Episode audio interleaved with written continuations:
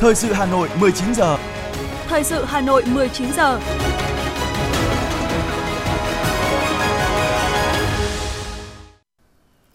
Thanh Hiền và Quang Huy xin được đồng hành cùng quý thính giả trong chương trình thời sự tối nay thứ năm ngày 27 tháng 10. Những nội dung chính sẽ được đề cập đến trong chương trình.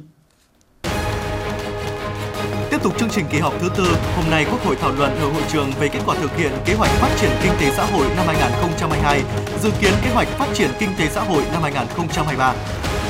Phó Bí thư Thường trực Thành ủy Nguyễn Thị Tuyến kiểm tra việc triển khai công tác giải phóng mặt bằng dự án tuyến đường sắt đô thị thí điểm thành phố Hà Nội.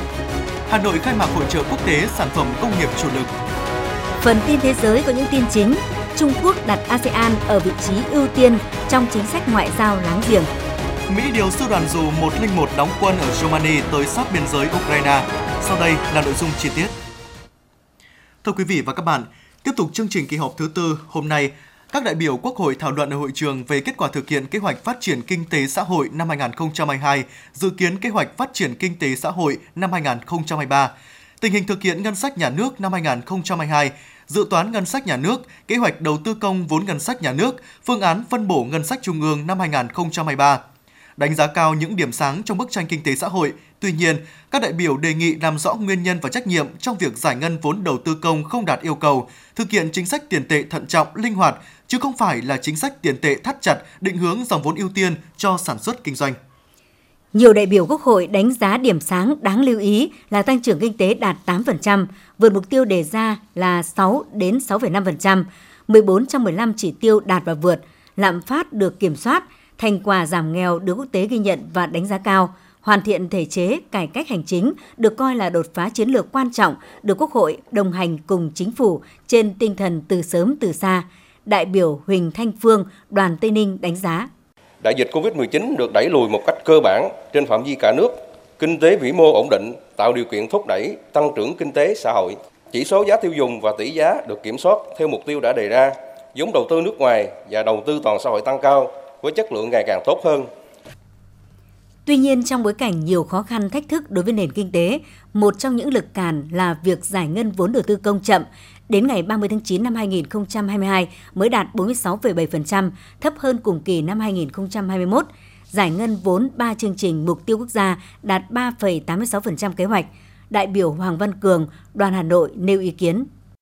cần tập trung đầu tư dứt điểm các công trình hạ tầng đang dở dang để hạn chế khởi công và hạn chế khởi công mới, dành một phần đầu tư công để đặt hàng hỗ trợ hình thành các tập đoàn kinh tế mạnh, phát triển một số ngành trụ cột cho công nghiệp hóa, hiện đại hóa và xây dựng nền kinh tế độc lập tự chủ.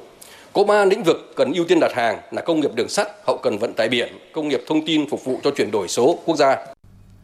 Trong 15 chỉ tiêu, riêng chỉ tiêu tăng năng suất lao động xã hội chỉ đạt 4,7 đến 5,2%, thấp hơn nhiều so với kế hoạch đề ra. Các đại biểu bày tỏ lo ngại bởi đây là chỉ tiêu quan trọng đối với phát triển nhanh, bền vững đất nước. Với mức tăng này không chỉ thấp hơn giai đoạn vừa qua mà còn khó thu hẹp khoảng cách đối với khu vực. Đại biểu Trần Hoàng Ngân, đoàn thành phố Hồ Chí Minh đề nghị ưu tiên giải pháp ổn định kinh tế vĩ mô.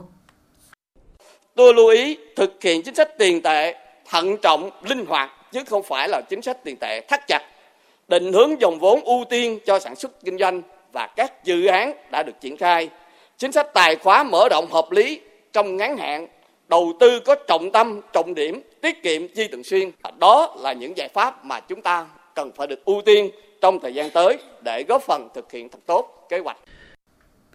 Tại phiên thảo luận, các đại biểu cũng phản ánh về thực trạng hiệu quả sử dụng đất đai ở nước ta chưa cao, dẫn đến lãng phí. Nhiều khu đất đang để hoang hóa, sử dụng sai mục đích. Theo đại biểu Vũ Lưu Mai, đoàn Hà Nội, có nhiều nguyên nhân dẫn đến thực trạng trên, trong đó có hệ thống pháp luật và trách nhiệm quản lý nhà nước. Là cần quyết liệt hơn nữa trong xử lý các vướng mắc về đất đai. Theo đó thì cần đưa ra một lộ trình cụ thể, một thời hạn cụ thể. Và điều này thì cần được nghị quyết hóa bởi vì đó là thước đo mức độ hoàn thành nhiệm vụ của cơ quan công quyền. Cần xử lý nghiêm đối với lối tư duy nhiệm kỳ, cần đề cao trách nhiệm nhưng cũng rất cần một cơ chế minh bạch, danh giới giữa đúng sai phải rõ ràng để tạo công cụ bảo vệ những người trong bộ máy công quyền, để không tạo một tâm lý e dè, lo lắng, khơi thông tư tưởng vì có như vậy thì hiệu quả quản lý nhà nước mới không đi xuống. Trước thực trạng gia tăng bỏ việc, nghỉ việc trong khu vực công, nhất là lĩnh vực y tế và giáo dục, với khoảng 40.000 cán bộ nghỉ việc trong giai đoạn 2020-2022, đại biểu Nguyễn Thị Hoa Mai, đoàn An Giang cho rằng có nhiều nguyên nhân của thực trạng này. Đây là một hiện tượng không bình thường. Nó không chỉ là vấn đề à, có một bộ phận ừ, cán bộ công chức nghỉ việc, mà đây là vấn đề nghỉ quá lớn số lượng. Trong bối cảnh chúng ta đang triển khai đổi mới chương trình giáo dục phổ thông cần rất nhiều giáo viên cần phải có một phân tích thật kỹ. Vấn đề lương vấn đề điều kiện môi trường làm việc. Và ở đây thì tôi cũng đề nghị ngành giáo dục cần phải quan tâm thêm cái việc là chuẩn bị triển khai chương trình giáo dục phổ thông mới. Giáo viên thiếu rất nhiều cho nên là cần phải có một cái tham mưu cho chính phủ để có ý kiến với quốc hội để giải quyết ngay vấn đề thiếu giáo viên về nguyên nhân của tình trạng thiếu giáo viên, Bộ trưởng Bộ Giáo dục và Đào tạo Nguyễn Kim Sơn cho rằng nhiều năm về trước đã không đủ do số lượng bỏ việc, giảng viên nhiều năm không tuyển, tuyển nhỏ hơn số nghỉ hưu do thừa, thiếu cục bộ, khó điều tiết và thiếu do tăng dân số tự nhiên. Về mặt giải pháp thì vừa qua ờ, Bộ Chính trị, ờ, Trung Đảng Chính phủ đã duyệt và giao cho ngành giáo dục ờ, 65.000 chỉ tiêu và sẽ tuyển dần trong năm hai, từ nay đến 2026 và riêng năm 2022 thì được duyệt với chỉ tiêu 27.850 chỉ tiêu và các sở nội vụ của các tỉnh phối hợp với sở giáo dục và các đơn vị thì cũng đã bắt đầu công việc ờ, tuyển dụng ờ, giáo viên. Cũng lưu ý là ngoài chỉ tiêu mới thì các tỉnh thành tuy thiếu chỉ tiêu nhưng vẫn đang tồn động trên 10.000 chỉ tiêu tồn động các năm cũ vẫn còn chưa tuyển được. Thế thì cũng đề nghị là ờ, các địa phương vừa tuyển cho số mới vừa tiếp tục tuyển số cũ để có thể đáp ứng được nhu cầu giải trình trước Quốc hội về tình trạng thiếu thuốc, vật tư y tế để đảm bảo cung ứng thuốc, thiết bị, vật tư y tế tại các cơ sở y tế có liên quan đến hai yếu tố quan trọng. Bộ trưởng Bộ Y tế Đào Hồng Lan cho biết, Bộ Y tế cũng đang phối hợp với các bộ ngành sửa đổi luật dược và các nghị định, thông tư có liên quan trong quá trình triển khai thực hiện các chính sách pháp luật về bảo hiểm y tế và các nội dung liên quan đến việc cấp đăng ký lưu hành, đấu thầu tập trung quốc gia nâng cao năng lực cho đội ngũ cán bộ, nhân viên được phân công làm công tác đấu thầu và công bố rộng rãi kết quả đấu thầu, thành lập tổ công tác để hỗ trợ cho công tác đấu thầu. Thưa quý vị và các bạn, trước thông tin một số sản phẩm dầu gội của hãng Unilever mang nhãn hiệu dầu gội khô TG, Nexus, Do và Tresemme bị thu hồi tại Mỹ, Canada do liên quan đến việc chứa hóa chất benzen, một chất có thể gây ung thư. Người tiêu dùng trong nước không khỏi lo lắng. Bên hành lang Quốc hội, các đại biểu cũng đề nghị cơ quan chức năng nước ta cần vào cuộc ra soát lại để có biện pháp bảo vệ sức khỏe người dân. Các sản phẩm bị thu hồi ở nước ngoài với những tên thương mại khá quen thuộc như Do, Tresemme, Tigi khiến người tiêu dùng trong nước hoang mang. Chị Nguyễn Thu Nhàn ở quận Hà Đông bày tỏ. Nghe cái thông tin này thì tôi cũng khá là lo lắng vì dầu gội khô đối với tôi thì tôi cũng rất là thích dùng vì là người bận rộn nên là dầu gội khô thì tương đối tiện. Như vậy là nghe cái thông tin này thì khá là lo lắng và tôi mong là ở Việt Nam thì sẽ kiểm soát, kiểm tra thật là kỹ để những cái sản phẩm mà có chất ung thư như thế thì không để ra ngoài thị trường thì người tiêu dùng sẽ không tiếp cận được thì sẽ giảm bớt cái nguy cơ, cái sự lo lắng của chúng tôi đi. Bên hành lang Quốc hội, các đại biểu cũng đề nghị cơ quan chức năng như Bộ Y tế và các bộ ngành liên quan cần ngay lập tức vào cuộc cần những biện pháp kịp thời để bảo vệ sức khỏe người dân. Đại biểu Vũ Tiến Lộc, đoàn đại biểu Quốc hội thành phố Hà Nội nói: Bây giờ tôi đề nghị là Bộ Công Thương phải ngay lập tức vào cuộc ngay và tổ chức một cái nhóm công tác đặc biệt để có thể tìm hiểu về vấn đề này và có những biện pháp xử lý kịp thời để đem lại cái niềm tin cho người dân và doanh nghiệp. Một số đại biểu cho rằng Việt Nam nằm trong chuỗi phát triển thị trường của Unilever nhiều năm nay, việc giả soát các sản phẩm của Unilever ngay lập tức là hết sức cần thiết. Bên cạnh đó cũng cần giả soát những loại hóa mỹ phẩm tương tự lưu hành trên thị trường để đánh giá mức độ hàm lượng các loại hóa chất và đối chiếu với tiêu chuẩn, phát hiện những loại có nguy cơ gây ung thư ở người nhằm kịp thời bảo vệ lợi ích của người tiêu dùng. Đại biểu Nguyễn Thị Sửu, đoàn đại biểu Quốc hội tỉnh Thừa Thiên Huế đề nghị cần có biện pháp xử lý nghiêm nếu phát hiện các trường hợp vi phạm gây ảnh hưởng tới sức khỏe người dân các ngành chức năng cũng cần phải có cái giả soát, kiểm tra, đánh giá lại à, xem là cái hiện trạng à, sử dụng những cái sản phẩm này trong nước của chúng ta có nhiều hay không và mức độ sử dụng như thế nào. Và cũng phải đánh giá dựa trên cái quy chuẩn chung về chất lượng sản phẩm mình có cái sự giả soát, đánh giá để mà khuyến cáo người dân không sử dụng và thu hồi. Bước tiếp theo à, sau khi đã khuyến cáo người dân là không sử dụng và chỉ đạo đề nghị đối với doanh nghiệp là phải dừng tiêu thụ, dừng đưa vào nguồn cung dịch vụ. Nếu cơ quan quản lý à, nhà nước có thẩm quyền, đã có ý kiến, nhưng mà chủ hàng hoặc là doanh nghiệp vẫn cố tình không chấp hành thì phải xử lý bước tiếp theo. Benzen là một chất gây ung thư ở người thông qua tiếp xúc với chất này bằng đường hô hấp, đường miệng và qua da, dẫn đến một số dạng ung thư như ung thư bạch cầu, ung thư máu. Mới đây, theo thông báo từ Cục Quản lý Thực phẩm và Dược phẩm Mỹ FDA, các sản phẩm dầu gội khô dạng xịt như Do, Tigi, Suave, Nexut, Enchesome có khả năng chứa chất benzen sản xuất trước tháng 10 năm 2021 và được phân phối tại các nhà bán lẻ trên toàn nước Mỹ đồng thời khuyến cáo người tiêu dùng nên ngừng sử dụng các sản phẩm dầu gội khô dạng xịt bị ảnh hưởng. Cũng trong thời gian này, Bộ Y tế Canada cũng thông báo công ty Unilever tự nguyện thu hồi một số lô sản phẩm dầu gội khô nhãn hiệu Do, Tresemme, Bedhead do liên quan đến hàm lượng benzen. Thưa quý vị các bạn, ngày 16 tháng 9 vừa qua, Ủy viên Trung ương Đảng, Phó Bí thư Thường trực Thành ủy Nguyễn Thị Tuyến đã làm việc với Ban Quản lý Đường sắt Đô thị Hà Nội và Ủy ban nhân dân các quận Ba Đình, Đống Đa cùng một số sở ngành liên quan đến công tác giải phóng mặt bằng dự án đường sắt đô thị thí điểm Hà Nội, tuyến số 3, đoạn Nhổn ga Hà Nội. Tại cuộc làm việc, Thường trực Thành ủy đã có kết luận yêu cầu hết tháng 10, chủ đầu tư và các quận phải tiến hành xong thủ tục chi trả bồi thường hỗ trợ cho các hộ dân phải di rời, đi tạm cư trong quá trình thi công để đảm bảo an toàn. Trong tháng 11 tiến hành bàn giao mặt bằng để nhà thầu thi công. Ngay sau có kết luận của Thường trực Thành ủy, Ban Quản lý Đường sắt Đô thị Hà Nội đã phối hợp với quận Đống Đa, quận Ba Đình hoàn thành việc chi trả tiền bồi thường, hỗ trợ tạm cư cho 48 hộ dân bị ảnh hưởng – tất cả các hộ dân nhận tiền đều đã đồng thuận ký biên bản thỏa thuận tạm cư và biên bản cam kết bàn giao mặt bằng đúng thời hạn. Quận Đống Đa đã ban hành quyết định phê duyệt phương án điều chỉnh, bổ sung kinh phí thuê trụ sở tạm cho Công an phường Văn trường Ủy ban dân thành phố đã có văn bản chấp thuận đề xuất của Sở Xây dựng và Liên ngành thành phố bán một căn hộ trong quỹ nhà tái định cư của dự án cho hộ gia đình ông Phạm Văn Tuyên và bà Phạm Thị Huệ nằm trong chỉ giới giải phóng mặt bằng ga S9.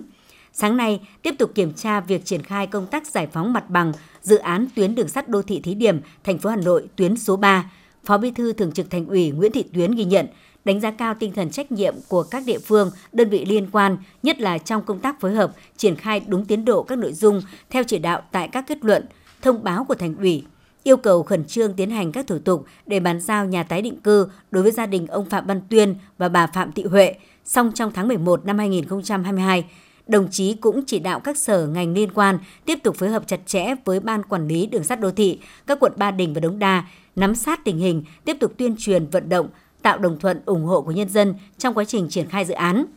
Cùng với đẩy nhanh tiến độ thi công phần đi ngầm, Phó Bí thư Thường trực Thành ủy Nguyễn Thị Tuyến cũng giao Ban Quản lý Đường sắt Đô thị thành phố nghiên cứu sớm đưa phần công trình đi nổi của dự án vào sử dụng, góp phần giải quyết vấn đề giao thông của thành phố. Ngoài ra, Ban cũng cần nghiên cứu tham mưu thống nhất về mặt công nghệ sử dụng đối với các dự án đường sắt đô thị để đảm bảo thuận lợi nhất trong quá trình quản lý, khai thác sau này.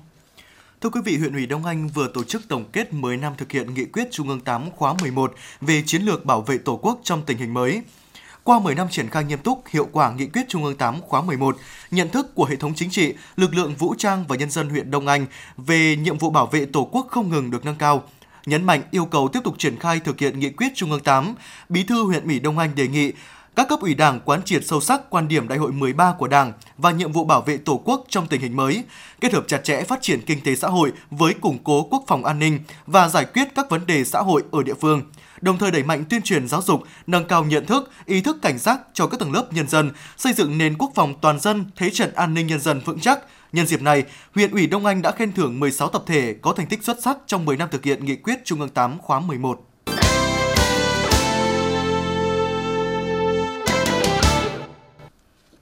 Thưa quý vị các bạn, dự án tiết kiệm năng lượng cho ngành công nghiệp Việt Nam được Bộ Công Thương phối hợp cùng các đối tác phát triển chính thức triển khai từ tháng 1 năm 2018 đến hết tháng 7 năm 2022 với mục cải thiện hiệu quả sử dụng năng lượng trong ngành công nghiệp đóng góp vào mục tiêu chung của quốc gia về sử dụng năng lượng tiết kiệm và hiệu quả, giảm cường độ năng lượng của nền kinh tế, nâng cao hiệu quả sử dụng năng lượng và bảo tồn nguồn tài nguyên năng lượng quốc gia cho các doanh nghiệp trong các ngành công nghiệp trọng điểm.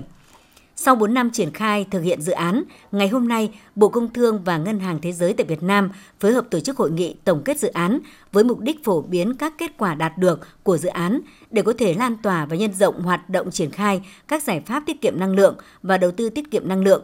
Đánh giá kết quả dự án, ông Phương Hoàng Kim, vụ trưởng vụ tiết kiệm năng lượng và phát triển bền vững, Bộ Công Thương cho biết, sau 4 năm triển khai thực hiện, dự án tiết kiệm năng lượng cho ngành công nghiệp Việt Nam đã đạt được những kết quả thành tích khả quan.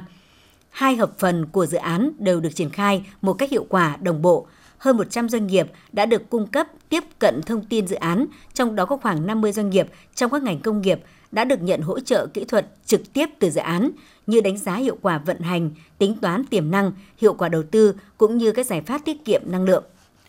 Theo báo cáo của Ngân hàng Nhà nước Việt Nam, tính đến ngày 31 tháng 8 năm 2022, dư nợ tín dụng đối với hoạt động kinh doanh bất động sản đạt 777.235 tỷ đồng. Dư nợ tín dụng đối với các dự án đầu tư xây dựng khu đô thị, dự án phát triển nhà ở đạt 185.406 tỷ đồng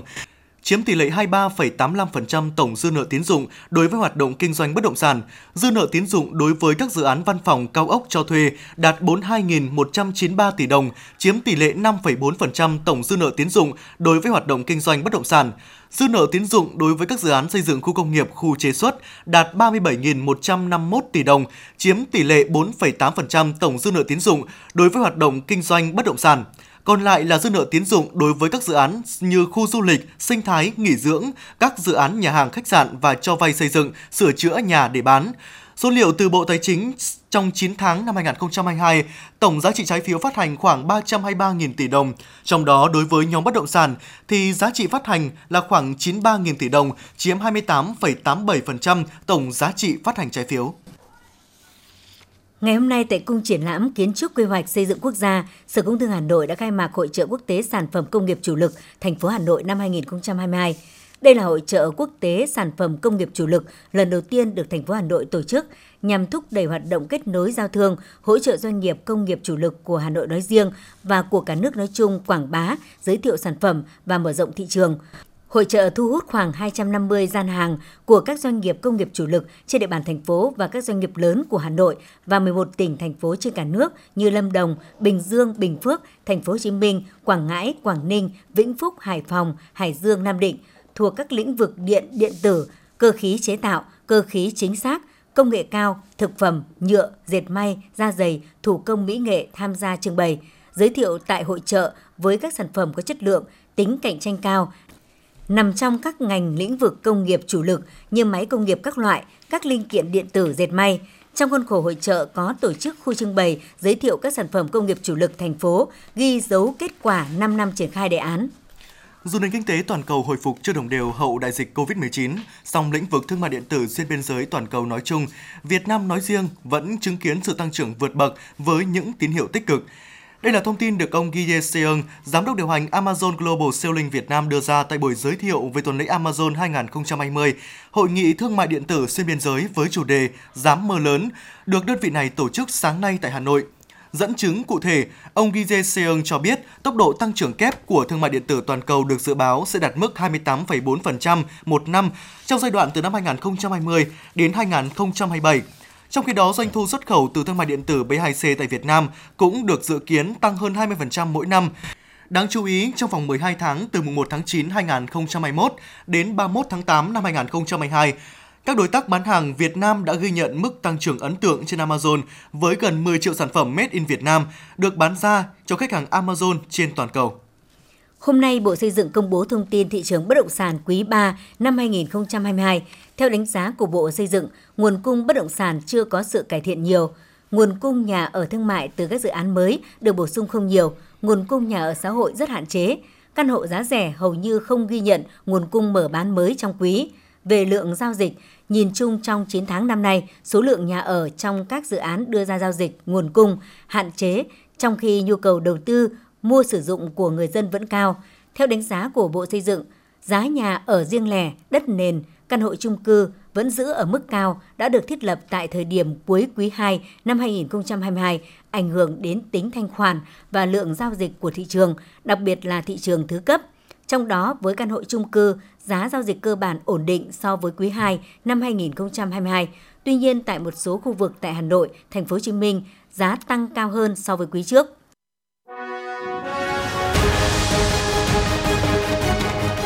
Thời sự Hà Nội, nhanh, chính xác, tương tác cao.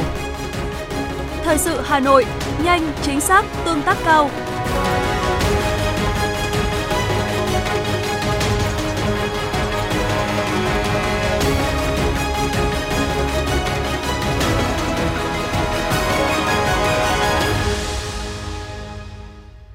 Thưa quý vị các bạn, hôm nay 27 tháng 10, tại Văn Miếu Quốc Tử Giám và Bảo tàng Mỹ thuật Việt Nam, cuộc thi viết và trưng bày danh ngôn của Chủ tịch Hồ Chí Minh trên thư pháp Hàn Quốc được tổ chức. Chương trình do Hội Di sản Văn hóa Việt Nam và Viện Nguồn lực Văn hóa Hàn Quốc cùng với Trung tâm Hoạt động Văn hóa Khoa học Văn Miếu Quốc Tử Giám, Bảo tàng Mỹ thuật Việt Nam phối hợp tổ chức – đây là sự kiện ý nghĩa và đặc sắc được Bộ Văn hóa Thể thao và Du lịch Hàn Quốc chọn là một trong những sự kiện chính trong chương trình hợp tác văn hóa giữa Việt Nam và Hàn Quốc năm 2022, thiết thực kỷ niệm 30 năm thiết lập quan hệ ngoại giao Việt Nam Hàn Quốc 1992-2022, phản ánh của phóng viên Như Hoa. Ý tưởng cùng khám phá vẻ đẹp của nghệ thuật thư pháp Hàn Quốc và chia sẻ những câu nói sâu sắc triết lý sống của Chủ tịch Hồ Chí Minh với giới trẻ Việt Nam và Hàn Quốc đã được Viện Nguồn lực Văn hóa Hàn Quốc đề xuất và nhận được sự ủng hộ của các cơ quan quản lý văn hóa của Hàn Quốc. Dự án có hai sự kiện lớn. Thứ nhất là cuộc thi viết danh ngôn của Chủ tịch Hồ Chí Minh trên thư pháp Hàn Quốc được tổ chức vào ngày 27 tháng 10 tại khu di tích quốc gia đặc biệt Văn Miếu Quốc Tử Giám với sự tham gia của 100 thí sinh là những người yêu nghệ thuật thư pháp, sinh viên khoa tiếng Hàn đến từ các trường đại học của Việt Nam. Các tác phẩm đạt giải sẽ được đưa về Hàn Quốc để các nghệ nhân tài năng của thành phố Boryong thể hiện trên bản khắc gỗ. Thứ hai là trưng bày danh ngôn của Chủ tịch Hồ Chí Minh trên thư pháp Hàn Quốc, được tổ chức từ ngày 28 tháng 10 năm 2022 đến ngày 30 tháng 11 năm 2022. Tại Bảo tàng Mỹ thuật Việt Nam, triển lãm trưng bày những tác phẩm đạt giải viết trên giấy, thể hiện trên điều khắc gỗ, cùng văn phòng tứ bảo là các hiện vật quý liên quan đến nghệ thuật thư pháp Hàn Quốc – Chia sẻ tại buổi họp báo giới thiệu về chương trình, tiến sĩ Lê Thị Minh Lý, Phó Chủ tịch Hội Di sản Văn hóa Việt Nam cho biết, ý tưởng kết nối thư pháp Hàn Quốc với tư tưởng Hồ Chí Minh là một ý tưởng tuyệt vời của tiến sĩ Song Yong Um, Viện trưởng Viện Nguồn lực Văn hóa Hàn Quốc, qua đó đã kết nối được văn hóa của hai quốc gia Việt Nam và Hàn Quốc, kết nối được di sản văn hóa với vấn đề thời đại. Ở đó vừa có sự sáng tạo, vừa có sự tìm tòi khi tìm ra nét tương đồng giữa thư pháp Việt Nam và thư pháp Hàn Quốc. Chính vì vậy, chương trình đã được thông qua và đánh giá rất cao. Ban giám khảo là những nghệ nhân viết thư pháp giỏi nhất Hàn Quốc. Những câu danh ngôn của Chủ tịch Hồ Chí Minh được dịch ra tiếng Hàn Quốc. Chuyên gia về Hồ Chí Minh đã lựa chọn gần 100 câu nói sâu sắc triết lý sống của Chủ tịch Hồ Chí Minh, những câu phù hợp với ngữ cảnh cuộc thi và cuối cùng lựa chọn 15 câu từ 100 câu để mở ra trong cuộc thi tới đây. Các thí sinh sẽ tự chọn câu danh ngôn để thể hiện bằng thư pháp Hàn Quốc. Chỉ trong thời gian ngắn thông báo, cuộc thi đã thu hút được đông đảo thí sinh tham gia, đặc biệt rất nhiều bạn trẻ. Tiến sĩ Lê Thị Minh Lý cho biết thêm. Cuộc thi là di sản phi vật thể. Các thí sinh sẽ trình bày cái thực hành cái di sản phi vật thể và các cái di sản vật thể các thí sinh sẽ được trải nghiệm. Cái đó người Hàn Quốc họ gọi là văn phòng tứ bảo. Bốn cái quan trọng nhất của cái nghệ thuật thư pháp và hiện vật gốc sẽ được trưng bày ở bảo tàng mỹ thuật vào đúng dịp ngày di sản văn hóa Việt Nam cuối tháng 11. Theo tiến sĩ Song Yong Um, Viện trưởng Viện Nguồn lực Văn hóa Hàn Quốc cho biết, chương trình lấy cảm hứng từ Thạch Nghiên, một di sản văn hóa có giá trị của Hàn Quốc, tái hiện giá trị đó theo cách sáng tạo nhằm thu hút sự quan tâm của giới trẻ khi khai thác cách viết truyền thống thư pháp để chia sẻ những giá trị và tinh túy của hai dân tộc Việt Nam và Hàn Quốc. Đó chính là chữ Hangul, bộ chữ riêng của Hàn Quốc, được sáng lập năm 1443 và danh ngôn Hồ Chí Minh. Tiến sĩ Sung Jong-um nói.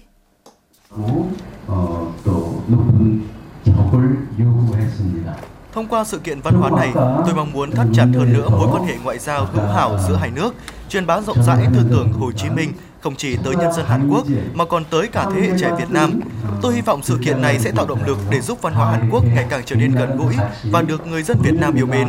Chương trình cũng đặt mục tiêu tìm ra thêm nhiều điểm tương đồng với văn hóa Việt Nam và Hàn Quốc. Đây không phải là một sự kiện giao lưu văn hóa thông thường, mà là một chương trình văn hóa được sáng tạo dựa trên những giá trị văn hóa quý báu của hai dân tộc. Tiến sĩ Nguyễn Thị Tỉnh, nguyên giám đốc Bảo tàng Hồ Chí Minh là người trực tiếp lựa chọn những câu danh ngôn của Chủ tịch Hồ Chí Minh cho cuộc thi cũng cho biết, các câu nói sâu sắc, triết lý sống của Chủ tịch Hồ Chí Minh được lựa chọn thi viết lần này được chọn lọc kỹ lưỡng từ 15 trong bộ sách Hồ Chí Minh toàn tập, xuất bản năm 2011. Việc tổ chức cuộc thi và trưng bày lần này chứng tỏ hai nước Việt Nam Hàn Quốc đã hiểu nhau rất nhiều, sự kiện văn hóa ừ, cũng như sự hiểu biết này giữa hai dân tộc cần được tuyên truyền lan tỏa rộng rãi để các dân tộc, các quốc gia hiểu nhau nhiều hơn nữa, đóng góp vào sự nghiệp hòa bình thế giới nhiều hơn nữa, nhất là trong giai đoạn hiện nay. các nghệ nhân thư pháp nổi tiếng của Hàn Quốc cũng bày tỏ niềm vui được tham gia chương trình, đồng thời cho biết Chủ tịch Hồ Chí Minh là danh nhân văn hóa thế giới. Khi được viết những câu danh ngôn của Chủ tịch Hồ Chí Minh trên nghệ thuật thư pháp Hàn Quốc là điều vô cùng vinh hạnh. Đây là cách hữu hiệu để truyền lại cho đời sau về những giá trị văn hóa quý báu của hai quốc gia Việt Nam và Hàn Quốc. Thưa quý vị, hôm nay Công an thành phố Hà Nội phối hợp với Ban đại diện Hội người cao tuổi thành phố Hà Nội tổ chức hội nghị biểu dương gương điển hình tiên tiến người cao tuổi trong phong trào toàn dân bảo vệ an ninh Tổ quốc giai đoạn 2016-2021. Năm năm qua, Công an thành phố Hà Nội và Hội người cao tuổi thành phố đã chủ động phối hợp tham mưu thành phố đổi mới nội dung, hình thức, phương pháp xây dựng phong trào toàn dân bảo vệ an ninh Tổ quốc trong tình hình mới, trong đó chú trọng xây dựng các mô hình chuyên đề phù hợp với từng lĩnh vực, từng địa bàn dân cư trong những giai đoạn cụ thể, gắn kế hoạch phòng chống tội phạm của ngành công an với phong trào thi đua tuổi cao gương sáng của Hội người cao tuổi thành phố và các phong trào xây dựng nông thôn mới, đô thị văn minh. Tại hội nghị, Trung ương Hội Người Cao Tuổi Việt Nam đã tặng kỷ niệm trường vì sự nghiệp chăm sóc và phát huy vai trò người cao tuổi Việt Nam cho 6 cán bộ công an thành phố Hà Nội. Công an thành phố Hà Nội khen thưởng 66 cá nhân là người cao tuổi điển hình tiên tiến trong phong trào toàn dân bảo vệ an ninh Tổ quốc giai đoạn 2016-2021, khen thưởng 12 tập thể, 16 cá nhân thuộc công an thành phố có thành tích trong phong trào toàn dân bảo vệ an ninh Tổ quốc giai đoạn 2016-2021. Sáng nay, Trường Cao đẳng Nghề Công nghiệp Hà Nội đã tổ chức lễ khởi động giai đoạn 2 dự án tự tin lập nghiệp và khai giảng năm học 2022-2023. Tập thể trường vinh dự được đón nhận cờ thi đua của chính phủ trong dịp này. Cùng với đó, một tập thể thuộc trường và hai cá nhân được tặng bằng khen của Thủ tướng Chính phủ. Nhiều tập thể và cá nhân được tặng bằng khen của Chủ tịch Ủy ban nhân dân thành phố Hà Nội và các bộ ngành năm 2022 với thương hiệu uy tín, sự chuyên nghiệp, nhiệt tình trong công tác tư vấn hướng nghiệp. Đến thời điểm này, nhà trường đã đạt chỉ tiêu tuyển sinh đề ra với gần 1.400 học sinh sinh viên khóa mới, trong đó có trên 1.000 sinh viên cao đẳng và 384 học sinh trung cấp học song bằng. Trường Cao đẳng Nghề Công nghiệp Hà Nội đã và đang khẳng định vai trò là một đơn vị chủ lực trong việc cung cấp nguồn nhân lực và phát hiện, bồi dưỡng thí sinh tại các kỳ thi kỹ năng nghề các cấp thành phố, quốc gia ASEAN. Bên cạnh đó, công tác tuyển sinh và đào tạo được nâng lên rõ rệt.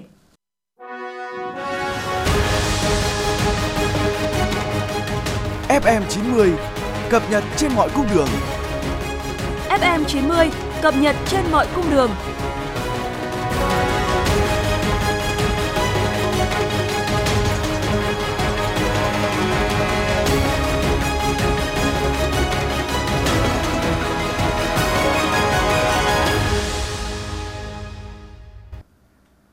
Thưa quý vị, hai ca bệnh đậu mùa khỉ vừa qua, các chuyên gia cho rằng cũng cần tăng cường giám sát dịch bệnh tại cửa khẩu sân bay quốc tế, nhất là những chuyến bay tới từ các nước đang có dịch đậu mùa khỉ. Đánh giá về nguy cơ bệnh đậu mùa khỉ tại nước ta sau khi phát hiện hai ca bệnh, Phó giáo sư tiến sĩ Trần Đắc Phu, cố vấn cao cấp Trung tâm đáp ứng khẩn cấp sự kiện y tế công cộng Việt Nam, nguyên cục trưởng Cục Y tế dự phòng Bộ Y tế cho rằng, trong bối cảnh thế giới đang mở cửa, giao lưu trở lại sau đại dịch COVID-19, sự xuất hiện của bệnh đậu mùa khỉ tại nước ta không có gì bất ngờ. Hai ca bệnh có nguồn lây từ nước ngoài này đã được phát hiện sớm và cách ly ngay, nên nguy cơ lây lan không cao. Việt Nam không quá lo ngại về hai ca bệnh này, bởi một số quốc gia tại châu Á cũng đã ghi nhận ca mắc đậu mùa khỉ nhưng không bùng lên thành dịch. Hiện tại Hà Nội chưa ghi nhận ca mắc đậu mùa khỉ nào, nhưng theo nhận định của các chuyên gia y tế, nguy cơ bệnh xâm nhập có thể xảy ra. Ông Khổng Minh Tuấn, Phó Giám đốc Trung tâm Kiểm soát Bệnh tật Hà Nội cho biết, để phát hiện ngăn chặn dịch bệnh kịp thời, từ rất sớm thành phố đã đẩy mạnh thực hiện nghiêm việc giám sát dịch bệnh tại cửa khẩu sân bay quốc tế Nội Bài qua việc đo thân nhiệt, giám sát sức khỏe của hành khách nhập cảnh, nhất là những chuyến bay tới từ các nước đang có dịch đậu mùa khỉ. Người dân chủ động khai báo khi đi từ vùng dịch về hoặc có các triệu chứng nghi ngờ, giúp phát hiện sớm ca bệnh, ngăn chặn bệnh không lây lan trong cộng đồng. Sáng nay, Bệnh viện Hữu nghị Việt Đức cho biết vừa tiếp nhận cấp cứu cho bé trai 13 tuổi ở Hà Nội trong tình trạng bàn tay đứt gần rời hoàn toàn sau tai nạn máy cưa cắt vào tay. Bằng kỹ thuật vi phẫu, các bác sĩ của bệnh viện đã khôi phục lại bàn tay cho cháu bé. Trước đó, tối 14 tháng 10, một bé trai 13 tuổi ở Hà Nội được đưa vào bệnh viện Hữu nghị Việt Đức cấp cứu trong tình trạng bàn tay đứt gần rời hoàn toàn sau tai nạn máy cưa cắt vào tay. Qua khai thác tiểu sử được biết, cháu bé bị tai nạn khi mày mò tự làm thước kẻ gỗ. Các bác sĩ chấn thương chỉnh hình, tạo hình vi phẫu đã phối hợp với bác sĩ Trung tâm gây mê hồi sức ngoại khoa tiến hành phẫu thuật kết hợp gân xương nối lại mạch máu thần kinh bằng kỹ thuật vi phẫu để hồi phục lại bàn tay cho cháu bé. Các phẫu thuật diễn ra trong 5 giờ. Sau phẫu thuật, sức khỏe của bệnh nhân ổn định, bàn tay có dấu hiệu hồi phục tốt, được tập phục hồi chức năng và đã được ra viện. Hôm nay, Tòa án Nhân dân thành phố Hà Nội đã đưa Đặng Ngọc Hải, sinh năm 1982, nguyên đội trưởng đội an ninh, Công an huyện Phúc Thọ, Hà Nội, ra xét xử về tội lừa đảo chiếm đoạt tài sản. Theo cáo trạng, năm 2015, Hải đi đâu cũng khoe có thể xin học vào các trường trong ngành công an. Một bị hại tên P tin tưởng nhờ Hải chuyển con trai mình từ hệ dân sự sang hệ chính quy của Học viện Cảnh sát Nhân dân. Hải nhận của anh P 600 triệu đồng, chiếm đoạt hết, không làm gì. Qua thủ đoạn xin việc, xin học vào ngành công an, Hải còn lừa nhiều người khác số tiền từ 50 đến 800 triệu đồng. Năm 2016, Hải lấy lý do cần tiền chạy chức đội trưởng nghiệp vụ ở công an huyện Phúc Thọ để vay một phụ nữ 230 triệu đồng. Bị cáo cũng chiếm đoạt số tiền này. Cơ quan tố tụng cáo buộc Đặng Ngọc Hải đã lừa đảo 7 người, chiếm đoạt hơn 3 tỷ đồng và mới khắc phục một phần cần phải trả các bị hại hơn 2,4 tỷ đồng. Sau đó Hải bỏ trốn, không trả lại tiền, Ngoài ra một người ở Yên Bái còn tố cáo Hải cầm của ông 150 triệu đồng để chạy cho con mình đang bị bắt tạm giam được tại ngoại nhưng không thực hiện. Riêng vụ việc này, cơ quan điều tra khẳng định không đủ chứng cứ chứng minh. Tại tòa, bị cáo thừa nhận hành vi lừa đảo của mình, xin lỗi các bị hại và cho hay rất hối hận. Kết thúc phiên tòa, hội đồng xét xử tuyên phạt Hải 13 năm tù, buộc bồi thường nốt 2,4 tỷ đồng. Thưa quý vị các bạn, thực hiện chương trình phối hợp tăng cường công tác tuyên truyền, phổ biến giáo dục pháp luật về trật tự an toàn giao thông giữa Bộ Công an và Bộ Giáo dục và Đào tạo trên toàn thành phố. Các đội cảnh sát giao thông ra quân xử lý nghiêm hành vi vi phạm luật giao thông đường bộ, trong đó tập trung xử lý phụ huynh không tuân thủ luật giao thông khi đưa trẻ đến trường. Trước thực tế tại Hà Nội, nhiều học sinh, sinh viên điều khiển xe máy, xe máy điện không đội mũ bảo hiểm, phụ huynh học sinh đưa đón con không tuân thủ các quy định của luật giao thông đường bộ, trở quá số người quy định, đi ngược chiều. Từ ngày 19 tháng 10, lực lượng cảnh sát giao thông, công an thành phố Hà Nội tập trung xử lý học sinh phụ huynh vi phạm luật giao thông. Theo phòng cảnh sát giao thông, công an thành phố Hà Nội, ngoài làm nhiệm vụ thông thường, các đơn vị cảnh sát giao thông tại khu vực nội thành sẽ tập trung bảo đảm điều tiết an toàn giao thông trước cổng trường học, vừa đảm bảo xử lý nghiêm những hành vi không đội mũ bảo hiểm, điều khiển phương tiện nhưng chưa đủ tuổi, không gương chiếu hậu, trở quá số người quy định. Đại úy Ngô Xuân Giang, Phòng Cảnh sát Giao thông Công an thành phố Hà Nội cho biết. Muốn uh, giảm được cái tình trạng này ấy, thì uh, điều đầu tiên phải là về vấn đề phụ huynh. Phụ huynh uh, sẽ không cho con uh, tham gia giao thông bằng mọi hình thức khi mà con chưa đủ tuổi tham gia giao thông và sử dụng phương tiện tham gia giao thông. Chính các bậc phụ huynh ấy cũng phải nên làm gương cho các con sau này bởi vì nhiều ờ, có những nhiều những phụ huynh cũng ờ, đi chở con đi học cũng không tham gia giao thông cũng không đội mũ bảo hiểm hoặc là ờ, vượt đèn đỏ. Và cán bộ chiến sĩ của đội cảnh sát một thì vẫn cứ tiến hành nếu mà phát hiện vi phạm thì vẫn tiến hành xử lý vi phạm bình thường. Không ái ngại gì vấn đề gửi về trường cả. Còn tại khu vực ngoại thành, ngoài xử lý học sinh phụ huynh vi phạm, các đơn vị tăng cường kiểm tra các điều kiện an toàn của xe ô tô đưa đón học sinh việc xử lý các trường hợp học sinh vi phạm luật giao thông đường bộ không ảnh hưởng đến quá trình học tập của học sinh. Trước đó, Bộ Công an và Bộ Giáo dục và Đào tạo đã cùng ký kết chương trình phối hợp tăng cường công tác tuyên truyền, phổ biến giáo dục pháp luật về trật tự an toàn giao thông trong các cơ sở giáo dục giai đoạn 2022-2025. Chương trình phối hợp xuất phát từ thực tế, thời gian gần đây, số vụ tai nạn giao thông liên quan đến học sinh sinh viên có chiều hướng gia tăng, tình trạng vi phạm trật tự an toàn giao thông của học sinh sinh viên vẫn diễn ra. Theo ghi nhận của phóng viên, trong tuần đầu thực hiện, Cảnh sát giao thông thành phố Hà Nội đã ra hiệu lệnh dừng xe nhiều trường hợp vi phạm, yêu cầu người điều khiển phương tiện phối hợp làm việc. Đơn cử, chị Nguyễn Bích Liên, quận Hoàn Kiếm bị dừng xe khi chở con nhỏ trên xe máy phóng nhanh qua ngã tư, nhưng cả hai đều không đủ mũ bảo hiểm. Theo lời chị Liên, do vội chở con đi học về để tiếp tục đưa con tới một lớp học thêm khác nên chị không kịp mang theo mũ bảo hiểm. Buổi sáng là em đưa con đến trường là em có đội. Thế nhưng mà buổi trưa là đúng là em đi đón muộn nên em cuống lên nên em cũng không đội. Thật sự ra là như vậy chứ còn mũ thì có đầy đủ Chứ em cũng không phải là không có cho con. Hay anh Lê Anh Sơn và chị Hoàng Thúy Hà, quận Nam Từ Liêm điều khiển xe máy chở con Xong cả hai phụ huynh đều không đủ mũ bảo hiểm. Anh Sơn và chị Hà cũng cho biết vì vội đón con nên quên mang mũ. Tiện ở đây nhà mình quên mà không mang mà. Mình sẽ rút kinh nghiệm để không làm cái gương xấu cho uh, trẻ con học tập theo. Kiểu đón cháu muộn quá ấy, em vội quá thế là em bảo thôi đi đi ù ra để đón cháu để đi về nhà ấy. Thế là em quên để cháu đi học thêm tiếp ý bây giờ ấy ạ. Đối với các trường hợp vi phạm, ngoài việc xử phạt, cảnh sát giao thông còn tuyên truyền, nhắc nhở để các học sinh phụ huynh nhận thức được hành vi vi phạm. Theo phòng cảnh sát giao thông, trong quá trình xử lý vi phạm, lực lượng chức năng gặp một số khó khăn khi học sinh vi phạm liều lĩnh bỏ chạy. Hành vi này của các em rất dễ gây ra tai nạn giao thông và nguy hiểm cho những người khác. Thống kê của Bộ Công an, từ năm 2020 đến nay, cả nước đã xảy ra 1.570 vụ tai nạn giao thông liên quan đến học sinh sinh viên, làm chết 864 người, bị thương 1.794 người. Nguyên nhân chính là do sự kém hiểu biết về kiến thức pháp luật và ý thức chấp hành pháp luật về trật tự an toàn giao thông. Để giảm thiểu tình trạng vi phạm luật giao thông đường bộ ở học sinh, Phòng Cảnh sát Giao thông khuyến cáo cha mẹ học sinh cần làm gương, thường xuyên nhắc nhở con em mình nghiêm chỉnh chấp hành các quy định của luật giao thông đường bộ để bảo vệ mình và người thân.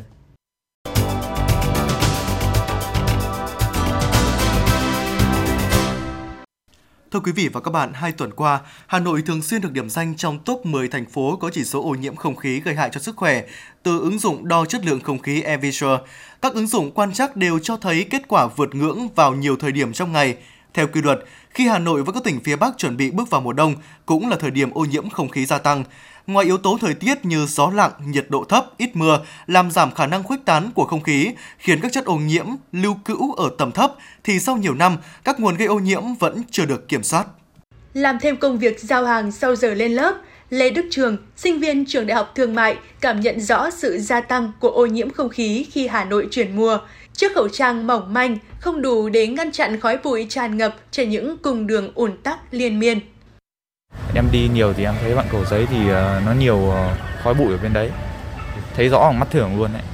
Đêm về thì ờ, cũng thấy kiểu mệt mỏi ấy. Nhưng mà công việc biết làm sao giờ. Cái giá khẩu trang kiểu như là nó tốt đấy ạ thì lại không phù hợp với công việc của em nó đắt quá so với sinh viên bọn em đang đi làm cái nghề ship này thì chắc chỉ đỡ được 20 30% cũng không, không gọi là được lọc không khí đâu. Không chỉ những người làm việc ngoài đường mà cả những người ở nhà cũng cảm nhận thấy rõ sự gia tăng của bụi bặm. Bà Trần Thị Tú ở quận Đống Đa cho biết cứ tầm tháng 10 trở đi là bà phải vệ sinh máy lọc không khí hàng tuần thay vì theo tháng. Máy chạy gần như hết công suất cả ngày đêm vì nhà đông người, đèn cảnh báo màu đỏ sáng liên tục. Nói chung nó cũng ảnh hưởng đấy, nhiều người già với trẻ em là hay bị ờ, đường hô hấp bị, bị, bị viêm mũi dị ứng rồi là viêm họng. Ờ, mùa, mùa thu này là mùa đẹp nhất của cái à, bốn mùa ở Hà Nội này mà nó bị ô nhiễm không khí thì cũng buồn thật. Ờ, bây giờ chỉ mong là nhà nước sẽ đầu tư và sẽ cải thiện cái cái à,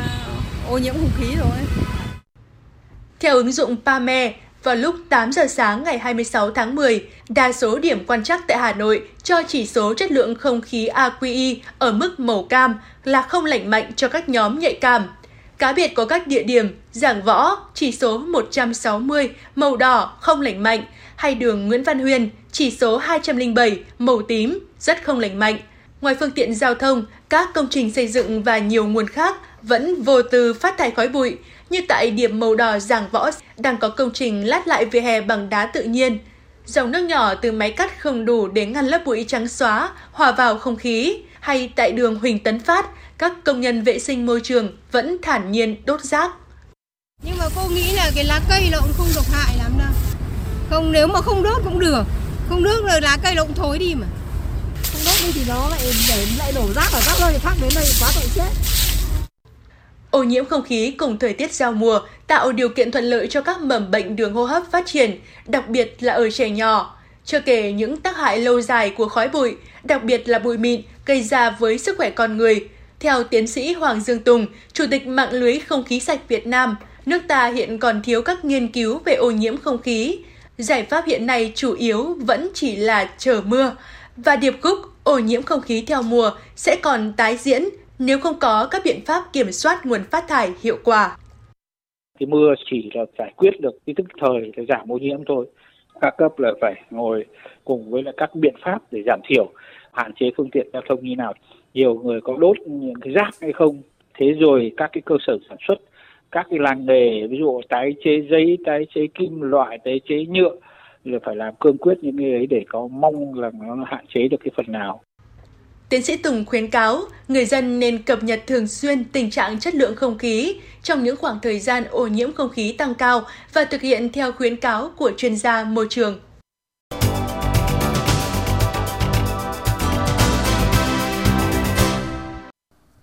Xin chuyển sang phần tin thế giới. Phát biểu tại cuộc gặp đại sứ các nước ASEAN giới thiệu kết quả Đại hội 20, Ngoại trưởng Trung Quốc Vương Nghị khẳng định chính sách ngoại giao của nước này sẽ duy trì tính liên tục và ổn định, trong đó đặt ASEAN ở vị trí ưu tiên trong chính sách ngoại giao láng giềng. Đây là cuộc gặp đối thoại đầu tiên của Ngoại trưởng Trung Quốc sau Đại hội 20. Mỹ không tìm kiếm xung đột với Trung Quốc, đây là khẳng định của Tổng thống Mỹ Joe Biden tại cuộc họp với các cố vấn quân sự cấp cao. Theo Tổng thống Mỹ, trong thời gian tới, Mỹ sẽ hợp tác với Trung Quốc để giải quyết các thách thức chung như khí hậu đã và đang tác động đến cuộc sống của hàng tỷ người. Sáng nay tại trụ sở Ban thư ký ASEAN ở thủ đô Jakarta, Indonesia, Bộ trưởng Ngoại giao các nước ASEAN có cuộc họp đặc biệt thảo luận về tình hình Myanmar. Hội nghị Bộ trưởng Ngoại giao ASEAN nhằm xem xét tiến độ của việc thực hiện kế hoạch đồng thuận 5 điểm đã được nhất trí giữa các nhà lãnh đạo ASEAN vào tháng 4 năm ngoái, bao gồm kêu gọi chấm dứt bạo lực, tăng cường viện trợ nhân đạo, chỉ định đặc phái viên ASEAN cũng như thúc đẩy đối thoại giữa các bên – trên cơ sở đó, ASEAN thống nhất lập trường và cách tiếp cận cũng như biện pháp tiếp theo đối với cuộc khủng hoảng Myanmar. Hội nghị thường niên Diễn đàn Nghị viện châu Á Thái Bình Dương lần thứ 30 đã chính thức khai mạc tại thủ đô Bangkok, Thái Lan với chủ đề Nghị viện và phát triển bền vững giai đoạn hậu Covid-19. Tại các phiên họp của hội nghị, đại biểu từ các cơ quan lập pháp trong khu vực sẽ tiến hành thảo luận và chia sẻ kinh nghiệm về các vấn đề an ninh và chính trị như thúc đẩy ngoại giao nghị viện vì an ninh khu vực, tăng cường an ninh mạng trong khu vực châu Á Thái Bình Dương. Mỹ điều quân đến sát biên giới Ukraine, buộc Nga phải hành động cảnh giác giữa bối cảnh tình hình chiến sự ở Ukraine tiếp tục leo thang và một trận đánh lớn được dự báo sắp xảy ra tại Kherson. Đưa ra lời cảnh báo với phương Tây nhưng bị phớt lờ, Bộ trưởng Quốc phòng Nga Sergei Shoigu tiếp tục thực hiện các cuộc điện đàm với người đồng cấp Trung Quốc và Ấn Độ để cảnh báo khả năng Ukraine sắp sử dụng bom bẩn, loại bom có chứa chất phóng xạ trong cuộc xung đột. Bộ Quốc phòng Nhật Bản dự định trong ngân sách tài khoá tiếp theo sẽ có mục chi phí để duy trì các tòa nhà chính phủ và các cơ sở ngầm có thể được sử dụng làm nơi trú ẩn trong trường hợp bị tấn công bằng tên lửa. Ngoài ra còn có kế hoạch đẩy nhanh các cuộc thảo luận về vấn đề xây dựng hầm trú ẩn và bảo đảm nguồn kinh phí cần thiết cho công việc này. Thượng Hải đã trở thành thành phố đầu tiên ở Trung Quốc sử dụng vaccine COVID-19 dạng hít khí dung phát triển trong nước, làm liều nhắc lại. Đây là một nỗ lực nhằm tìm kiếm các chiến lược tiêm chủng đại trà mới tốt hơn để đối phó với các biến thể SARS-CoV-2 của quốc gia tỷ dân. Cơ quan chức năng Thổ Nhĩ Kỳ quyết định xử phạt Meta Platforms, công ty chủ quản của Facebook 18,3 triệu đô la Mỹ do bị phạm luật cạnh tranh.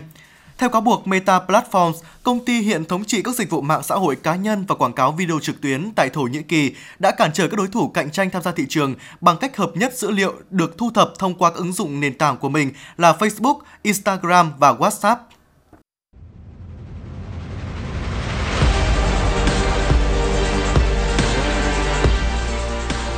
Bản tin thể thao Bản tin thể thao